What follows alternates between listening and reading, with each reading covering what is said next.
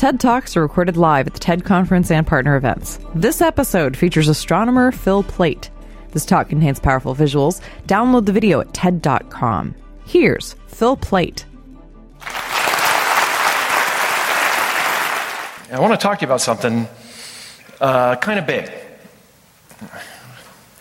We'll start here. 65 million years ago, the dinosaurs had a bad day.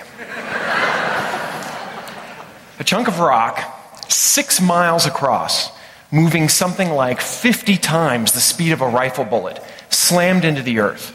It released its energy all at once, and it was an explosion that was mind-numbing. If you took every nuclear weapon ever built at the height of the Cold War, lumped them together, and blew them up at the same time, that would be 1/1,000,000th of the energy released at that moment. The dinosaurs had a really bad day, okay? Now, a 6-mile-wide rock is very large. We all live here in Boulder. If you look out your window and you can see Long's Peak, you're probably familiar with it. Now, scoop up Long's Peak and put it out in space.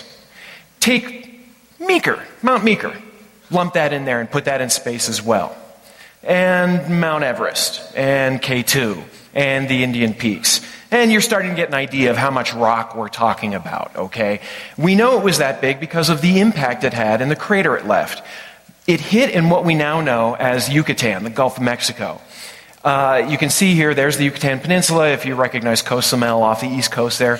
Here is how big of a crater was left. It was huge. To give you a sense of the scale, okay, there you go. The scale here is 50 miles on top, 100 kilometers on the bottom. This thing was 300 kilometers across, 200 miles. An enormous crater that excavated out vast amounts of earth that splashed around the globe and set fires all over the planet, threw up enough dust to block out the sun. It wiped out 75% of all species on Earth.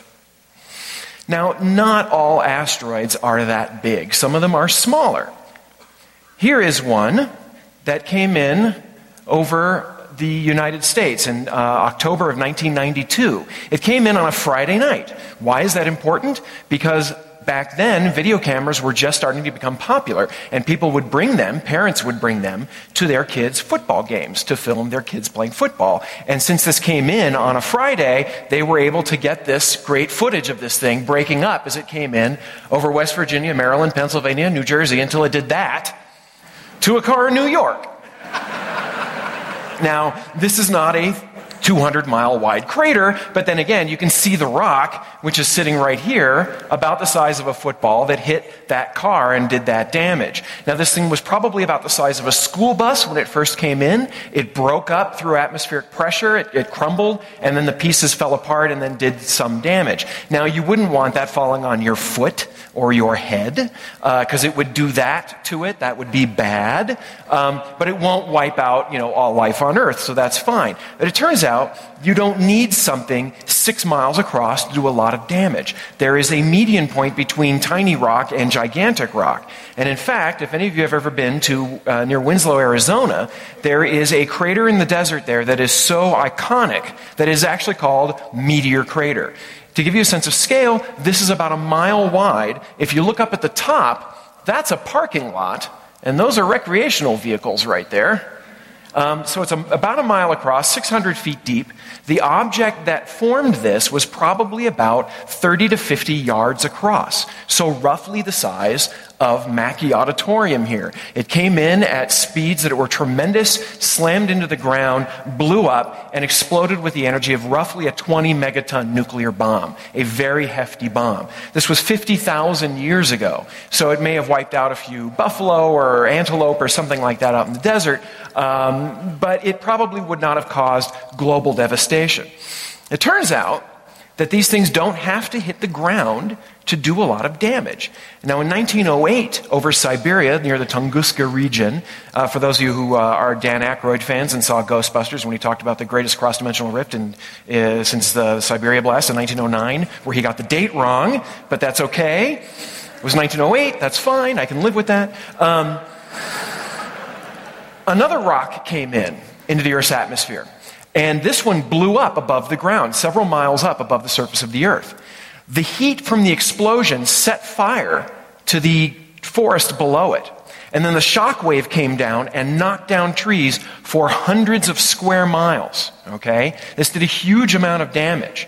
And again, this was a rock probably roughly the size of this auditorium that we're sitting in. In Meteor Crater, it was made of metal, and metal is much tougher, so it made it to the ground. The one over Tunguska was probably made of rock, and that's much more crumbly, so it blew up in the air. Either way, these are tremendous explosions, 20 megatons. Now, when these things blow up, they're not going to do global ecological damage. They're not going to do something like the dinosaur killer did. They're just not big enough. But they will do global economic damage because they don't have to hit necessarily to do this kind of damage. They don't have to have global devastation. If one of these things were to hit pretty much anywhere, it would cause a panic. But if it came over a city, an important city, not that any city is more important than others, but some of them we depend on them more on the global economic basis, that could do a huge amount of damage to us as a civilization. So, now that I've scared the crap out of you, what can we do about this? All right, this is a potential threat. Let me note that we have not had a giant impact like the dinosaur killer for 65 million years. They're very rare. The smaller ones happen more often, but probably on the order of a millennium, every few centuries or every few thousand years. But it's still something to be aware of. Well, what do we do about them? The first thing we have to do is find them. This is an image of an asteroid that passed us in 2009. It's right here. But you can see that it's extremely faint. I don't even know if you can see that in the back row. These are just stars. This is a rock that was about 30 yards across, so roughly the size of the ones that blew up over Tunguska and hit Arizona 50,000 years ago. These things are faint. They're hard to see, and the sky is really big. We have to find these things first. Well, the good news is we're looking for them.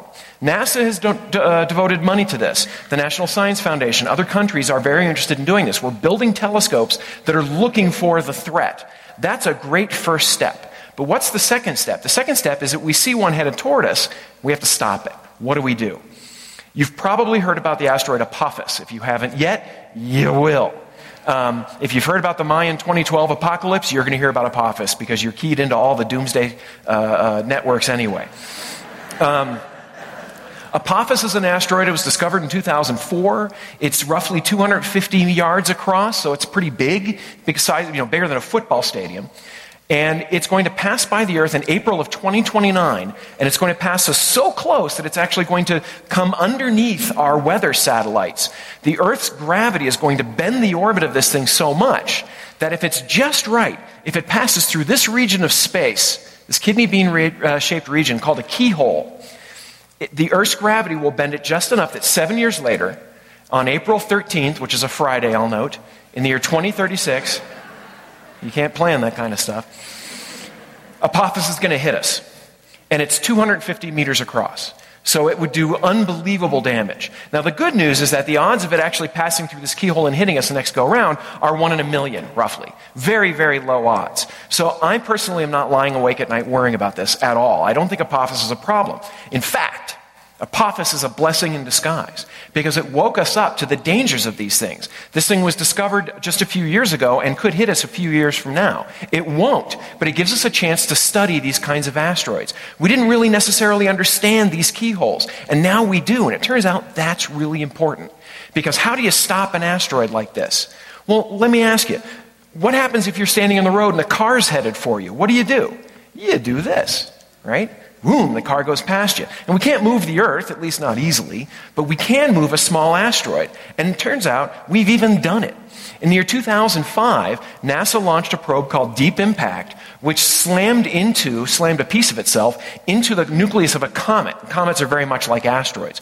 The purpose wasn't to push it out of the way. The purpose was to make a crater, to excavate the material and see what was underneath the surface of this comet, which we learned quite a bit about. We did move the comet a little tiny bit. Not very much, but that wasn't the point.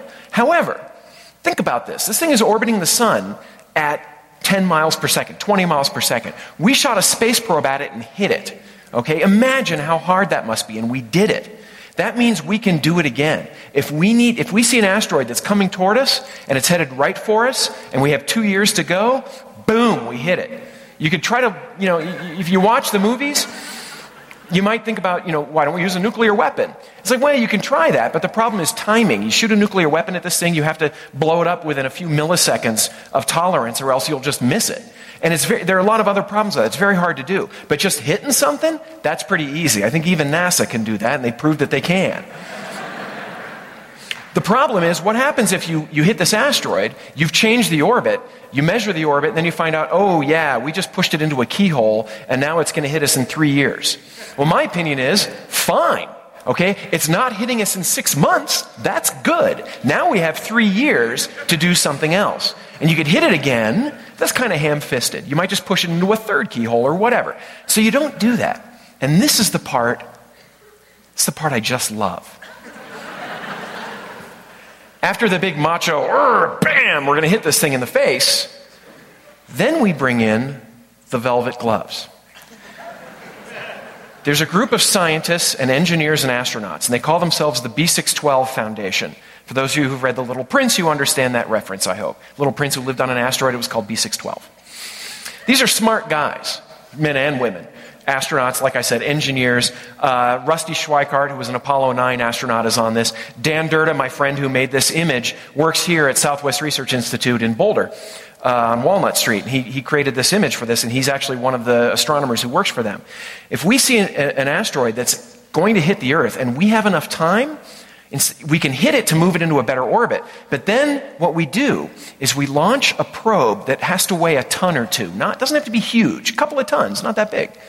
And you park it near the asteroid. You don't land on it, because these things are tumbling end over end. It's very hard to land on them. Instead, you get near it. The gravity of the asteroid pulls on the probe, and the probe has a couple of tons of mass. It has a little tiny bit of gravity, but it's enough that it can pull the asteroid. And you have your rocket set up so that you can barely see it here, but there's rocket plumes, and these guys are connected by their own gravity. And if you move the probe very slowly, very, very gently, you can very easily finesse that rock into a safe orbit. You could even put it in orbit around the Earth where we could mine it, although that's a whole other thing. I won't go into that. But we'd be rich.